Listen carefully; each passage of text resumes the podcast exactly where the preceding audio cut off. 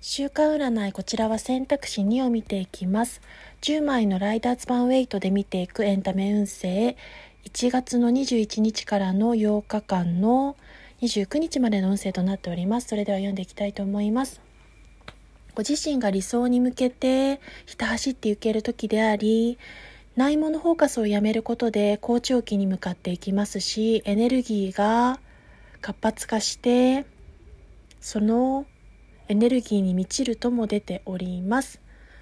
現状をまた見つめ直す機会があり、それによって生まれ変われるとも出ていますし、願い事が叶った先には状況が次第に悩み事や不安、心配事からの夜明けに向かう暗示です。